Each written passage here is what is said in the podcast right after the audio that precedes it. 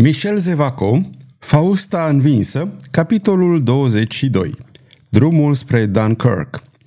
După ce Fausta și de ghiz plecaseră, Pardagnon rămase la locul lui în galerie destul de năucit de cele auzite. Pe toți dracii, se gândi el, ce păcat că femeia asta e plămădită din răutate. Ce curaj, ce gânduri mari, ce frumusețe are, ce admirabil tip de cuceritoare ar fi fost. Cum rumega în minte asemenea gânduri, o văzut pe Fausta că intră în sala tronului. Acum ar fi momentul, se gândi el, să mă arăt la față și să-i reproșez ticăloșia pe care a făcut-o pe seama mea. Dar ce dracu face acolo? Plânge? De ce oare? Într-adevăr, Fausta se prăvălise într-un jilț și un hoho de plâns ajunse până la urechile cavalerului. Pradă unei stranii emoții, Pardagnon ar fi fost poate gata să se îndrepte spre ea dacă Fausta, ridicându-și și scuturându-și capul, n-ar fi chemat o slugă lovind cu un ciocănel într-un clopot. Pe dată apăru un lacheu. Atunci, Fausta a început să scrie. Fără îndoială că ceea ce scria era grav și greu de scris, întrucât se oprea adesea și rămânea dusă pe gânduri. Scrisoarea era lungă. Abia peste o oră, Fausta îi puse pe cetea. Atunci se întoarse spre lacheu sau cel puțin spre bărbatul care părea să fie un lacheu. Unde este contele? La postul lui, lângă Bazilica Saint-Denis. Fă în așa fel încât să-i ajungă scrisoarea asta mâine la ora 8. Să pornească la drum fără întârziere, să se ducă drept la Dunkirk și să-i dea scrisoarea lui Alessandro Farnes. Bărbatul dispăru. Aha, se gândi Pardaion, prin scrisoarea asta îi poruncește lui Farnes să aibă armata pregătită pentru a intra în Franța. Curând, Fausta se ridică și ieși.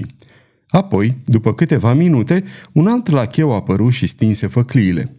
Atunci, Pardaion, cu spada în mână, se urni – Mergea la întâmplare și cu atâtea precauții, încât se scurse o jumătate de oră între momentul când își părăsise postul de observație și momentul când ajunse într-o încăpere destul de mare, luminată slab de un felinar agățat de tavan. Pardagnon recunoscu îndată încăperea. Era vestibulul Palatului Faustei.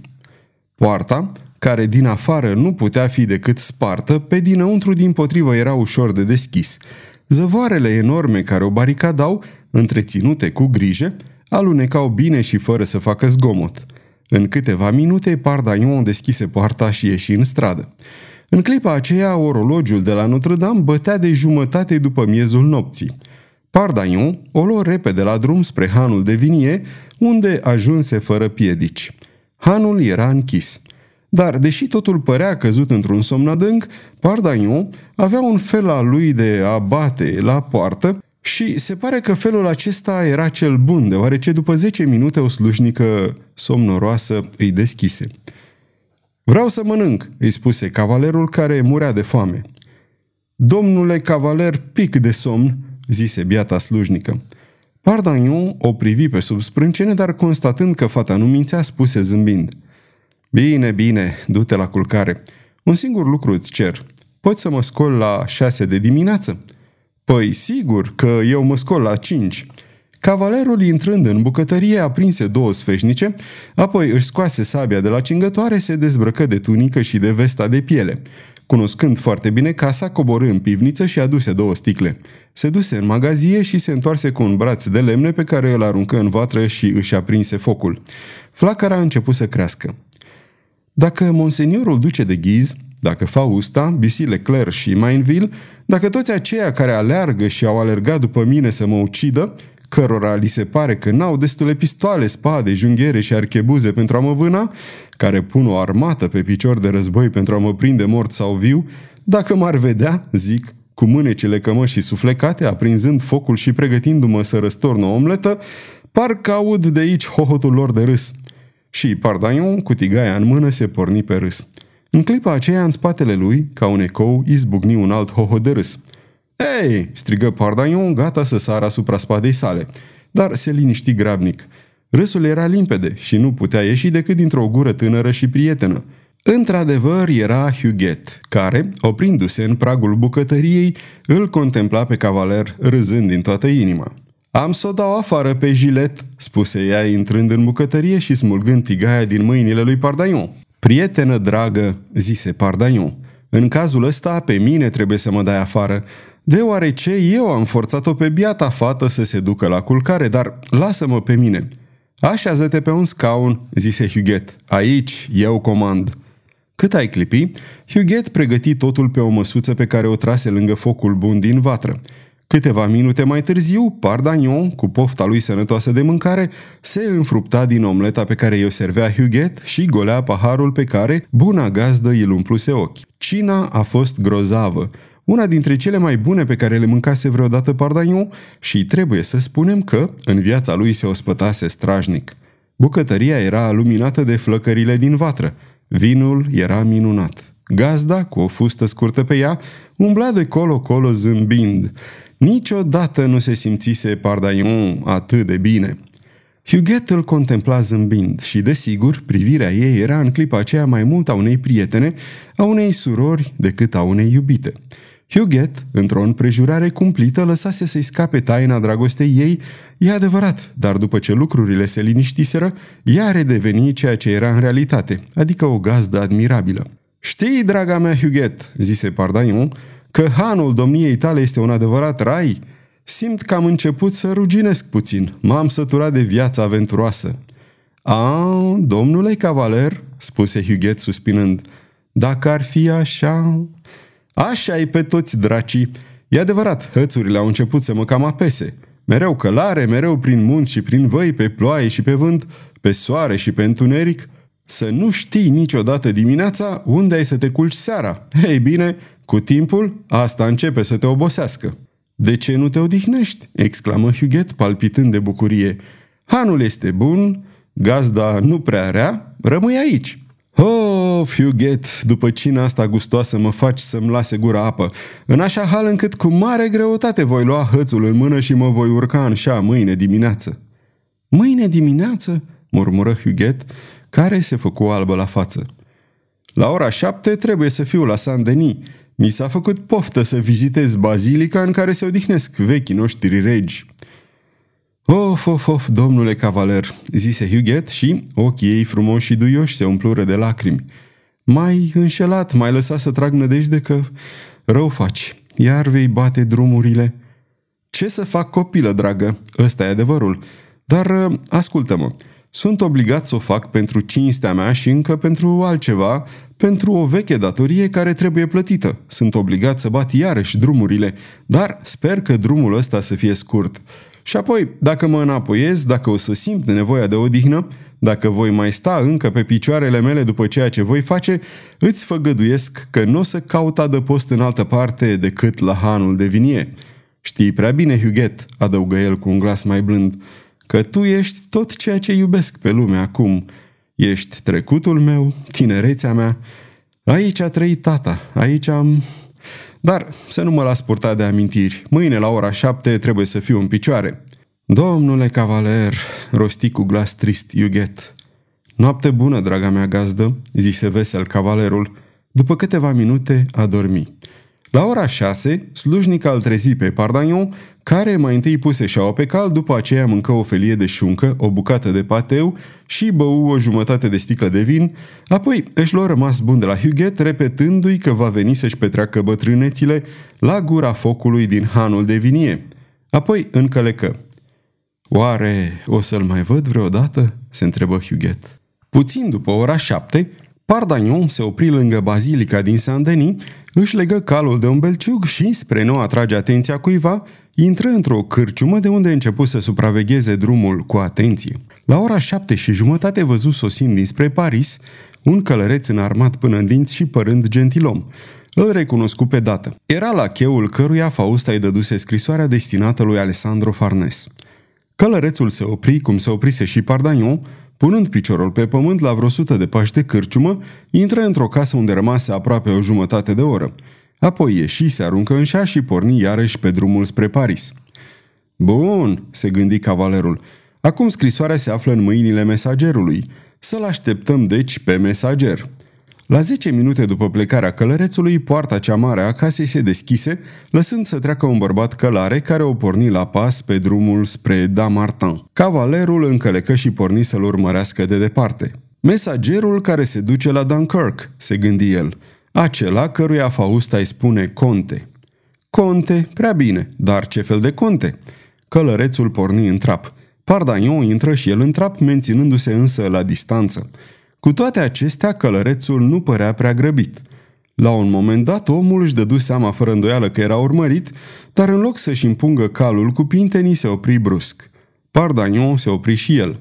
Călărețul porni iarăși în galop, dar după câteva minute trecu din nou la trap.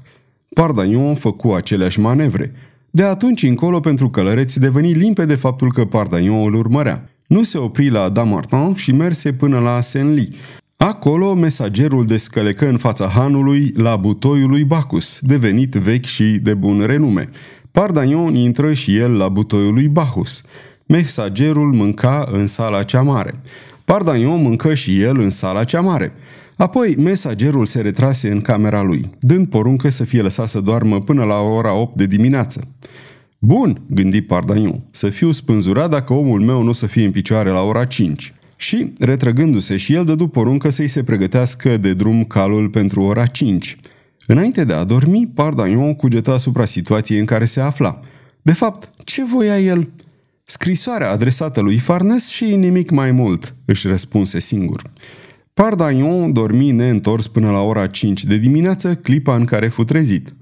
Sunt sigur că omul meu nu va întârzia să iasă, se gândi el. Dar Pardagnon stătea îmbrăcat de multă vreme și omul tot nu apărea. La ora șapte, Pardagnon nu mai îndură așteptarea și chemându-l pe Hangiu îi spuse Sper că nu vei uita să-l trezești la ora opt pe acel prea cinstit gentilom. Care gentilom? întrebă Hangiul. Păi acela care a sosit ieri în același timp cu mine sau mai degrabă cu puțin înaintea mea. Mă plictisesc singur pe drum și tare mi-ar plăcea să călătoresc alături de călărețul acela despre care acum îmi amintesc foarte bine. În cazul acesta, domnule, mă simt foarte încurcat. Ce vrei să spui? Gentil omul acela s-a răzgândit. Și atunci? Păi atunci a plecat la ora trei de dimineață. Pardagnon își înghiți o înjurătură, se aruncă pe calul care l-aștepta de la ora 5, după porunca lui, și porni în goană pe drumul către Amiens. Bombănind, își îmboldi calul, strângând din genunchi. Calul gonea ca vântul, dar Pardagnon își dădu seama repede că alergând astfel, bietul animal se va speti curând. Odată rămas fără cal, nu era sigur că și-ar putea cumpăra un altul, fiindcă ținea foarte mult la al său și fiindcă nu-l ținea punga să facă cheltuieli nemăsurate. Toate raționamentele acestea îl făcură pe Pardagnon să se hotărască să abandoneze urmărirea directă și să încerce a ajunge la Dunkirk pe căile turalnice, care i-ar scurta drumul. Dar la Montdidier, unde se opri pentru a-și lăsa calul să se odihnească un ceas, află că un călăreț tocmai și-a stâmpărase setea în cârciuma unde intrase și el. După descrierea care îi se făcu la întrebările sale, își dădu seama că acel călăreț nu putea fi decât mesagerul Faustei. În afară de asta, mai află că omul lui nu i-o luase înainte decât cu o jumătate de oră. E vremea să-mi iau revanșa pentru festa pe care mi-a jucat-o, se gândi Pardaniu. Și, încălecând iarăși, după zece minute în care își bușumă zdravă în calul, porni din nou în goană, de data asta cu riscul de a-și ucide animalul. Dar când zări în depărtare turnurile și acoperișurile din amie, tot nu-l ajunsese din urmă pe călăreț. Se lăsa seara. Pardagnon se opri să chipzuiască. Rezultatul chipzuielilor sale fu că porni din nou la drum în trap mic, lucru față de care calul își arătă satisfacția sfărăind și azvârlindu-și spumele în jurul. Numai că, în loc să intre în amie, Pardagnon înconjură orașul bombănind în sinea lui. Pândește-mă bine, bravul meu conte, pândește bine de la fereastra ta tot ce intră în amie și îl închipuia pe călăreț în hanul cel mai apropiat de poarta către Paris, ascuns în dosul perdelelor de la fereastră, și îi râdea în barbă de renghiul pe care el juca. După ce dădu ocolo orașului, Pardagnon intră pe drumul de miază noapte, adică drumul spre Doulon și Saint-Paul, își lăsă calul în pas și își continuă drumul până în târgul Villiers. Când ajunse acolo era noapte de-a binelea. Târgul Villiers se întindea de o parte și de alta a drumului – în mijlocul străzii mari era un han. Un călăreț venind dinspre Amiens și îndreptându-se spre Saint-Paul trebuia neapărat să treacă prin fața acestui han. Pardaion sări din șa, își duse calul la grajd, puse să fie bușumat în fața lui și, când își văzu animalul bine uscat, cu picioarele într-un bun așternut de paie, cu botul într-o iesle plină, se gândi în sfârșit și la el. Murea de oboseală și de foame. O cină bună îi astâmpără foamea. Dar după foame, Pardaion mai avea de învins oboseala. Ori intenția lui era să supravegheze drumul chiar și toată noaptea la nevoie. Se duse în odaia lui, ale cărei ferestre dădeau în stradă, și aruncând o privire invidioasă spre patul moale care l-aștepta. Vrei să câștigi doi scuzi?" îl întrebă el deodată pe băiatul care îi arătase unde se află odaia. Băiatul, destul de neghiob după mutră, căscă ochii mari la propunerea făcută de drumeț. Doi scuzi?" repetă el. Doi scuzi de câte șase livre. Iată-i, zise Pardaion, arătându-i două monede de argint. Ți-ai terminat slujba, nu-i așa, căci în Han n-a mai rămas nimeni. Mai am să închid staulele și grajdurile. Du-te și întoarce-te cât mai iute. După zece minute, țăranul cel tânăr se înapoiase. Unde dormi?" îl întrebă Pardaion. În grajd, pe paie. Uite cei, dacă vrei să-ți petreci noaptea în odaia asta pe scaunul de colo pe care am să ți-l trag lângă fereastră, vei primi doi scuzi. Dar asta nu-i tot. Stând de veche, ai să te plictisești toată noaptea pe scaun și atunci zic să te distrezi puțin trăgând cu urechea la cele ce se petrec în stradă și dacă o să treacă un cal la orice oră, ar fi să mă trezești. Un cal care să vină dinspre Amiens și care să se ducă spre Doulon. Am priceput, zise băiatul. Apoi, ducându-se spre fereastră, se așeză pe scaun și își propti coatele pe pervaz. Iată-mă la postul de observație, zise el. Răspund cu capul că până mâine nu o să treacă nimeni fără să vă anunț de îndată. Pardaion își așeză pistolul de oblânc pe o masă lângă el și spada în picioare, la capul patului, pe care se aruncă îmbrăcat scoțând un suspin de satisfacție.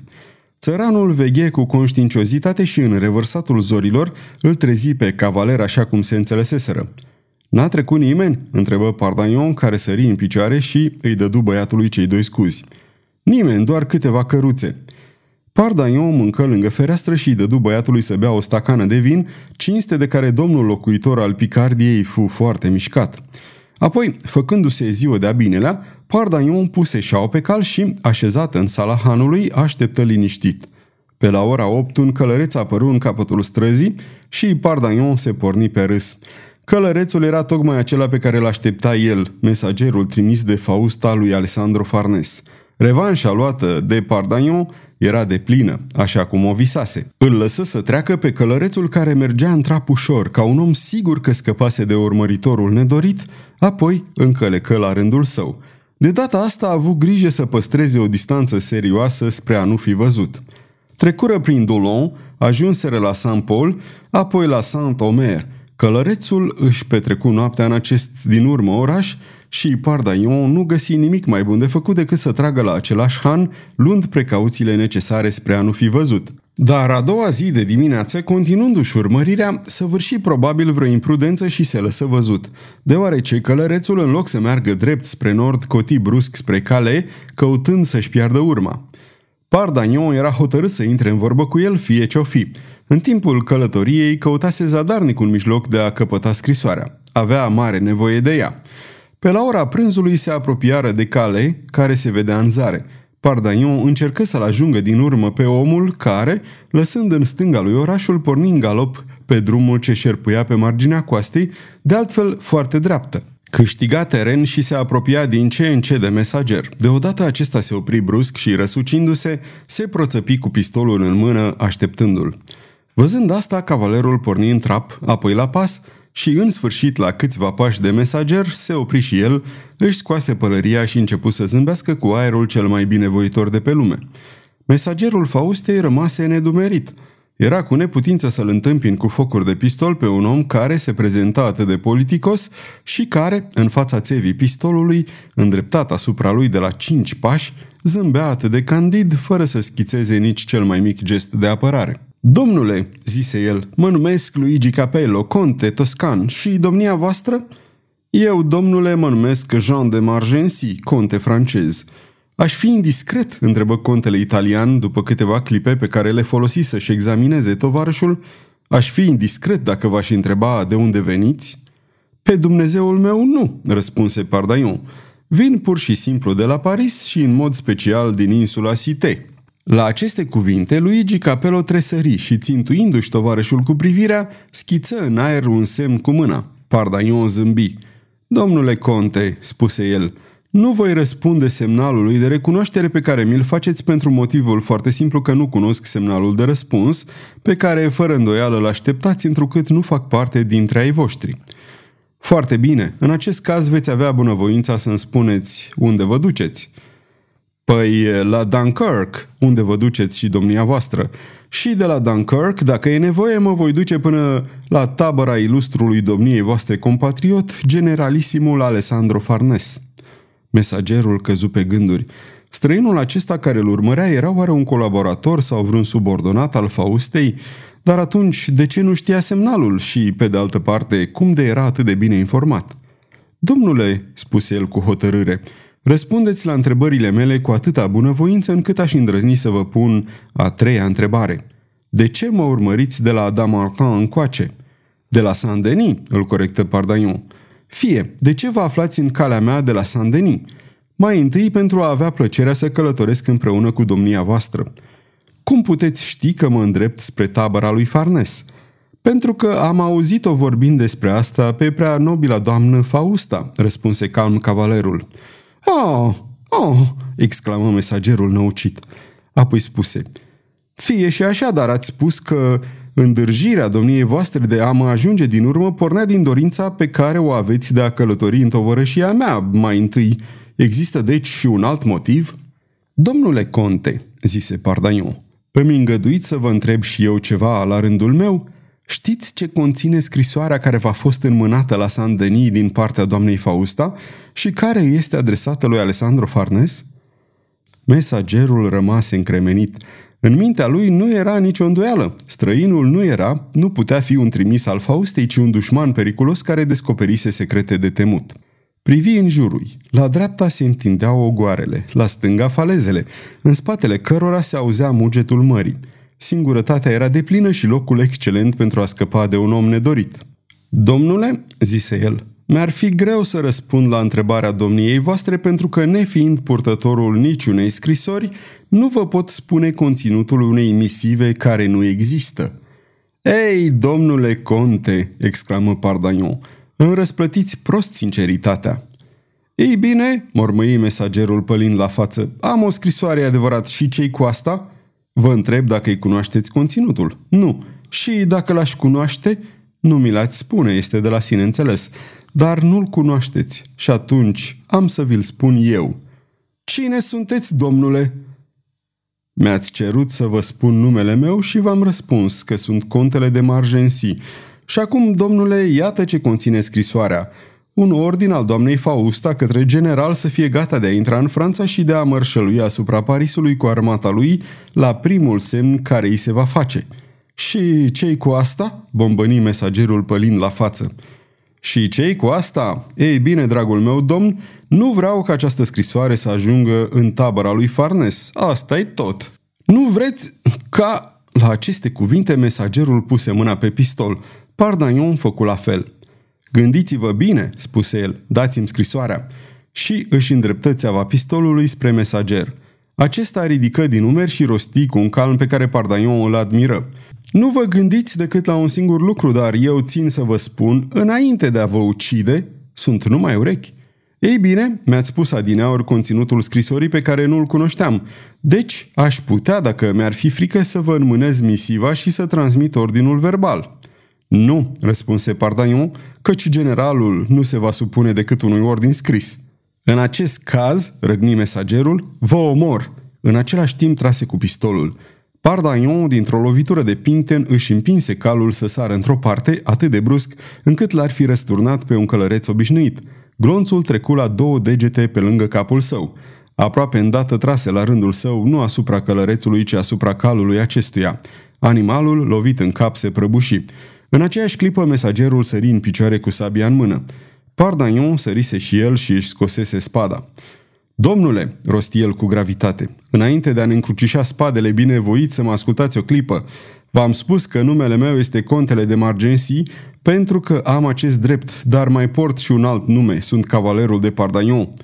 Ah, am bănuit eu o clipă, bombăni furios mesagerul. Mă cunoașteți, deci, zise Pardaion. Cu atât mai bine, asta ne va feri de discursurile lungi. Pentru că mă cunoașteți, domnule conte, trebuie să știți că stăpâna domniei voastre, suverana domniei voastre, a mai vrut de vreo trei sau patru ori să mă ucidă. Ultima dată, nu de mult, tocmai îi salvase în viața. În semn de recunoștință, a smuțit pe urmele mele toți oamenii în armației ducelui de ghiz. Nu mă veți ucide, domnule, și cum nu vreau ca scrisoarea să ajungă la destinație, cum în sfârșit sunteți slujitorul unei femei care îmi vrea moartea, eu am să fiu acela care o să vă ucidă. În același timp, Pardagnon se puse în gardă. Săbile se încrucișară. Contele Luigi, om dibaci, rămase în defensivă. La urma urmelor nu trebuia neapărat să-l ucidă și să repurteze o victorie, trebuia pur și simplu să înlăture sau să oprească în loc un adversar. Pardaion, după obiceiul său, atacă printr-o serie de lovituri drepte fulgerătoare. Mesagerul nu scăpă cu viață decât datorită faptului că se trase îndărât. Dar deși da înapoi, se apărea cu îndrăzneală și măestrie. Domnule, spuse pe nepusă masă Pardaion, am impresia că sunteți un om de inimă și vă cer scuze. Pentru ce? întrebă contele Luigi. Că v-am rugat să-mi dați scrisoarea, ar fi trebuit să prevăd că un bărbat ca domnia voastră poate fi învins de soartă, dar că nu-și pleacă de bunăvoie capul. Mulțumesc, domnule, zise mesagerul atacând repede. Primiți deci toate scuzele mele, continuă Pardagnon, pentru propunerea ne la locul ei pe care v-am făcut-o și toate regretele de a fi silit să vă tratez ca pe un dușman. În același timp se plecă înainte și fandă. Mesagerul scoase un țipă trăgușit, lăsă să-i cadă sabia din mână, se răsuci și se prăbuși la pământ. Opa, mormăi Pardaion, am fost oare atât de nedibaci încât să-l fi ucis? Se lăsă în genunchi, desfăcut unica contelui toscan și cercetă rana clătinând din cap. Tocmai atunci rănitul deschise ochii. Domnule, zise Pardaion, sunt stăpân pe situație, pot deci să vă iau scrisoarea pe care o purtați, dar aș fi disperat să vă părăsesc ca pe un dușman deoarece sunteți un om brav. Vreți deci de bună voie să-mi dați acea misivă? Vreți să ne despărțim ca prieteni? Rănitul făcu a nevoie un gest cu mâna spre a arăta un buzunar din lăuntru tunicii. Pardaion luă scrisoarea, în ochii rănitului se citea o disperare fără margini. Calmați-vă, spuse Pardaion mișcat de milă. Ce vă pasă la urma urmelor? Doar nu vă temeți, presupun că voi folosi această scrisoare ca o armă împotriva doamnei Fausta. Mă tem, murmură rănitul cu un glas care abia se auzea. O, să duceți scrisoarea regelui Franței. Sunt un om dezonorat. Într-adevăr, zise Pardaion, vă temeți de asta? Nu vă temeți decât de atât și dacă vă dovedesc că vă înșelați, că nu-i vorba de a da această misivă lui Valois, Dovada nu e posibilă, murmură rănitul. Ba da, există una, răspunse Pardaniu.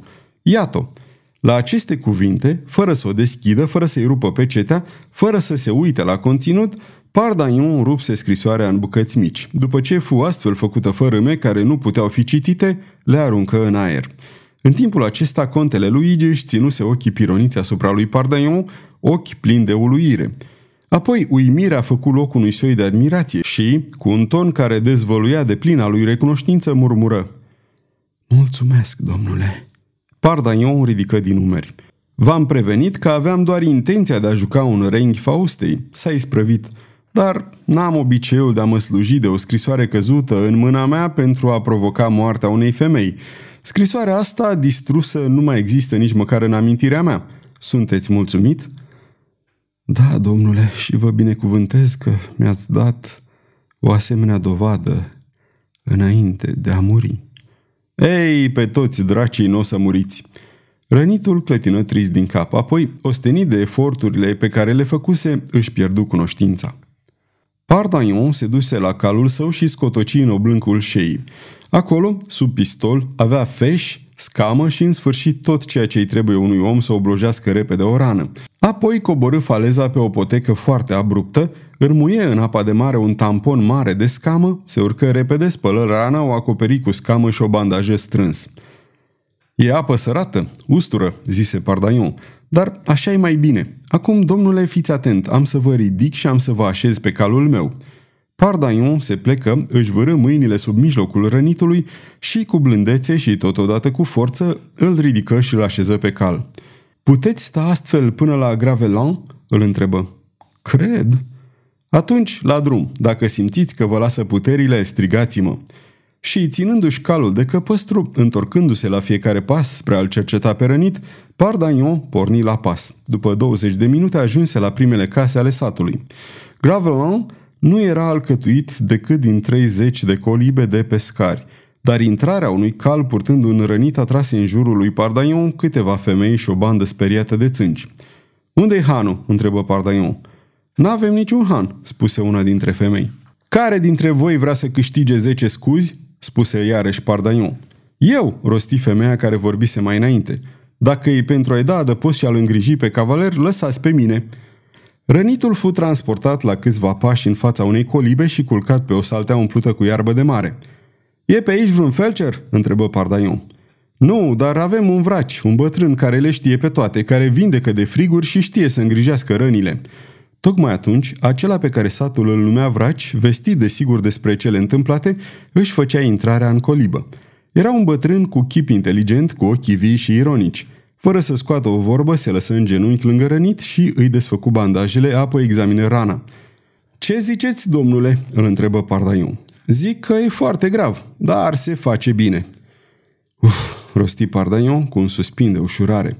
Îndată însă un gând îi trecu prin minte. Dacă rănitul își venea în fire, se va duce la Farnes și îi va povesti ce îi se întâmplase spunându-i verbal conținutul scrisorii.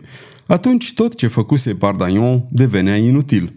Îl trase pe vraci într-un colț al camerei și îl întrebă. Ești sigur că își va reveni? Foarte sigur. Dar uh, aș vrea ca prietenul meu să-și poată continua călătoria. Vraciul clătină din cap și zise – dacă se mișcă de pe salteaua asta înainte de a trece opt zile, va muri. Dacă încearcă să umble înainte de a trece o lună, totul se dă peste cap. Dacă se urcă pe cal înainte de a trece două luni, nu mai răspunde nimic. Două luni? Era mai mult decât avea nevoie Pardagnon. Oricum ar fi fost, vraciul făcu în așa fel încât după patru zile putu să declare că rănitul era în afară de orice primejdie. Aceste patru zile, Pardaion le petrecu în colibă.